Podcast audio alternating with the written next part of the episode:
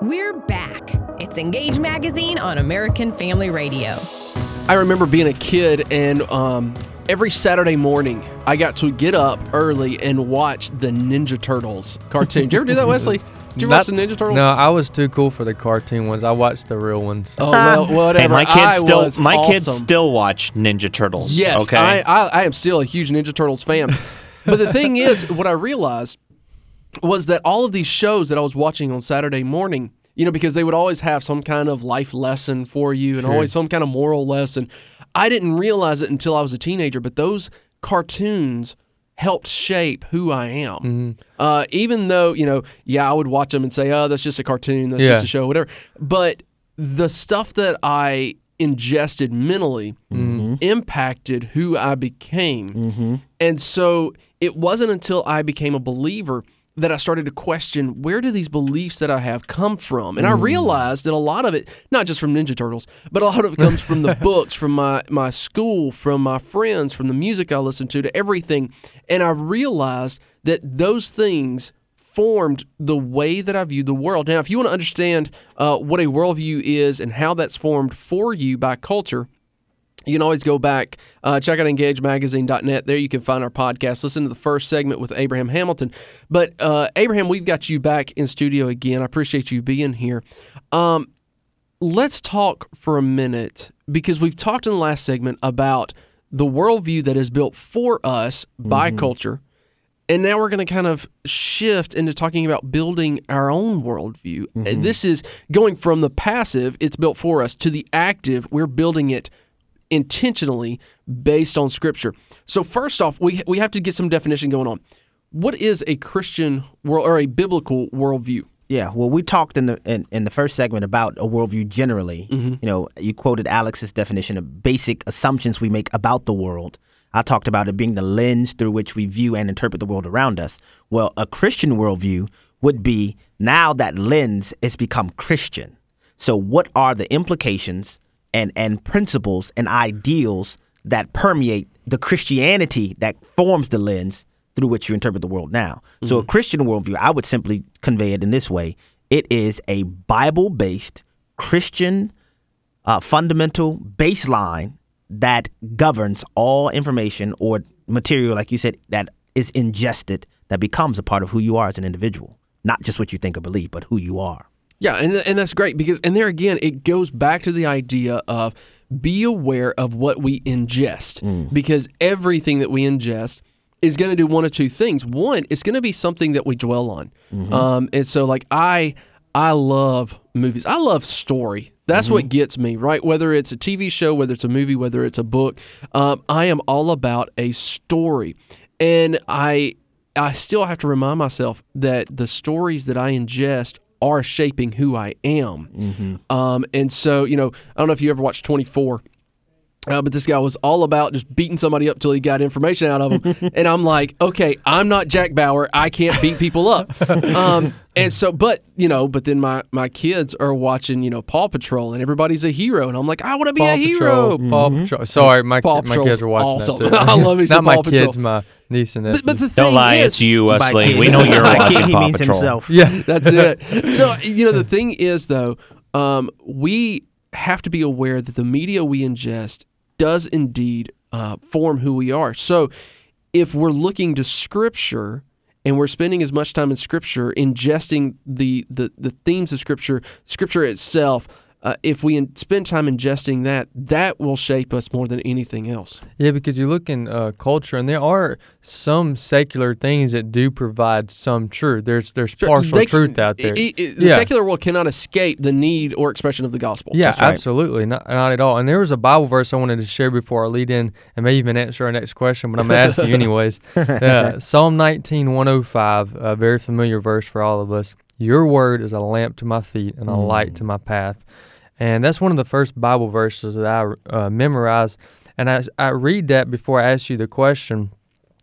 Uh, where do we get a Christian worldview? We have a lot of listeners in our audience, and I have a lot of friends that will be listening that are new believers. Yeah. And so they currently, what exists is a secular worldview, a, Mm-hmm. a liberal secular worldview, but they're born again, they're Christians. Mm-hmm. And um, how where do they go? I mean, like where because I, let me just give you an example here. I'm I was uh I met with a friend uh, or I was I was with a friend a couple months back, and um f- as far as I can tell, born again, Bible believing, loves his family. Uh, they disciples these kids, reads the Bible with them, and he is hung up uh, as a new believer on pro-choice, pro-life. Okay, he's pro uh, pro-choice, Mm-hmm. and uh, not having time to argue uh, or debate or have a discussion or try to influence him in their own right, you know, toward uh, being pro-life. I didn't have that opportunity, but heard him, and he said, you know, I don't believe we should force a woman. Da da da. And- And his arguments. How do we? Where do we get our worldview from as yeah, a Christian? that the experience you just described is not an uncommon Yes. phenomenon, and it's not even uncommon in Scripture. If you remember Romans, Romans chapter twelve, verse two, I believe gives an indication because the scripture you read in Psalms just now discusses where we can get a biblical worldview, but it doesn't necessarily discuss the nuts and bolts as to how it happens. Mm-hmm. The Word of God is a light unto our feet and a lamp unto our path. But how do we get the Word of God to be not just a light generally, but a light into our paths? In Romans, which is an epistle written to believers, it's an epistle written by Paul to the believers in Rome. And Romans 12, verse 2 says, Be not conformed to this world. The, the, the, the Greek there meaning to be squeezed into the mold of something you are not, but rather be transformed by the renewing of your mind. So the word transformed is metamorpho, metamorphosis like a butterfly. Be transformed by the renewing of your mind. And you think, wait a minute, but this is written to believers. So how can believers be squeezed into the mold of something they are not? How can believers uh, have the need to be transformed because God knows once we become born again, we don't automatically have new minds. Right. So we have to retrain our minds. So what has to happen is that we have to take, as as TJ said, those ideas, those those beliefs, those thoughts, those philosophies that we have, compare them to the light of Scripture, and to see whether or not they fit the Word of God. Yeah, and that right there, I think, is what is key. Two things that we have to remember as believers. Um, one is that for the for most of us, we have been within a secular worldview a lot longer than we have been dealing with a Christian That's worldview. exactly right. Yeah. And so, one, don't get frustrated Mm-hmm. when you come to a question or a belief and it's in contradiction to Scripture. That's right. When you're studying Scripture and you realize, oh no, my belief is contradictory to what the Scripture teaches. One, that is not a moment of frustration. That is a moment of relief that the Holy Mm. Yes. Spirit has opened your eyes. Now, there is repentance that needs to happen. And to me, a worldview is strengthened through repentance Mm-hmm. because then we see, oh, I was wrong. God is right. Let's move forward with this. And then we move on and we live in light of what's what God has just revealed to us about Scripture. And, and can I just add yeah. this in? The, the development of a biblical worldview will have to be a a supplemental consideration to the internal work of the Holy Spirit that causes humility. It, it's a byproduct. It's a byproduct mm. because it is the Lord who brings to light the fact that wait a minute, my belief is contradictory to Scripture. But now the question becomes: Do I have the integrity and the mm-hmm. humility Humility. and the honesty Yeah. to humble myself before this revelation that God is providing for me?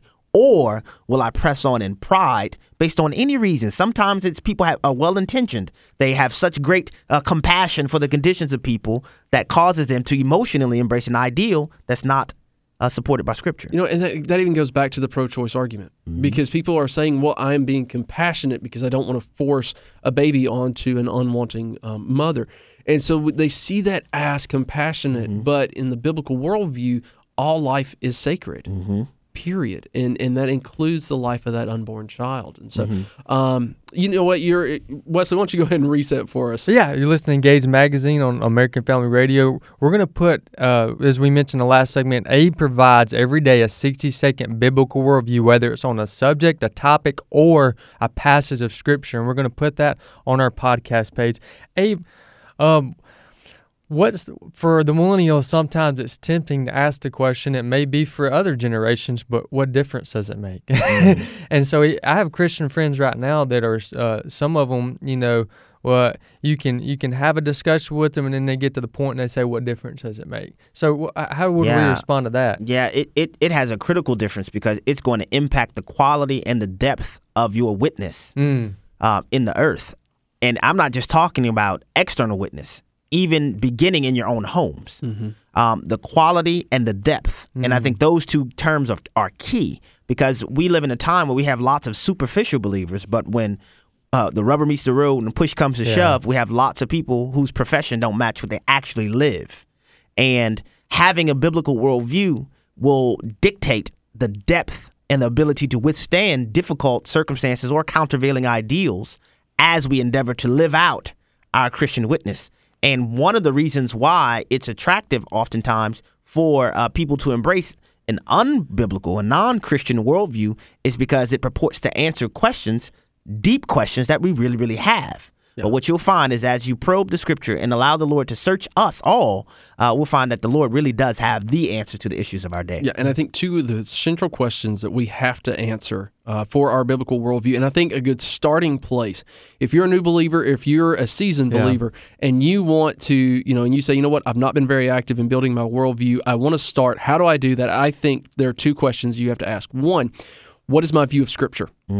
If my view of Scripture is small, then my reading of Scripture is going to be small. My study of Scripture is going to be small. And if my study of the Word of God is small, then my, or my view of the study of the Word of God is small, then my view of God will be small. So we mm. have to do those two things. We have to examine our view of Scripture and our view of God. Do you have anything to add to that, Abe? No, I, I think that. And, and the facts are we will never progress beyond our perception of our God. And if we mm-hmm. have a small mm-hmm. view of Scripture, it will cause us to be very, very bantamweight in mm-hmm. our view of the world. Bantamweight. That's Yeah. a good word. You need. You're going to have to define that. Well, yeah, it- it's a boxing analogy. So uh-huh. it's one of the lighter classes in boxing. And so, as you know, if you have a bantamweight that box fights a heavyweight, you can't even land a blow, but you're gonna knock the bantamweight out. You know, and, and the scripture does encourage the believer to grow to the point to where we're not blown to and fro by every wind of So do you have good resources? Uh, we know we know EngageMagazine.net. It's a great resource to help build uh, biblical worldview. Abe's Corner uh, is another great one. Uh, we're going to provide a link for that uh, on the podcast description at EngageMagazine.net. But do you have any other resources you could point Ooh, our how much listeners time to? do you have? We got just a few minutes. 30, 30 seconds. Um, I, I enjoy Frank Turek's programs. Oh, uh, I enjoy um, Ravi Zacharias' materials. Mm-hmm. Um, I enjoy uh, a whole host of things. Doc, the uh, Institute for Creation Research. I enjoy their presentations. Um, ICR. Yeah, so check all of those out, and uh, and you can listen to this podcast anytime if you want a refresher, if you want some encouragement from Abe Hamilton. You can find that at engagemagazine.net. If you've got an idea for a program, we want to hear it. We want to know how you are trying to build your biblical worldview or the questions that you have, the challenges you're facing. Let us know. Uh, you can email us at engagemagazine.net. And until next week, keep sharing truth and applying Scripture.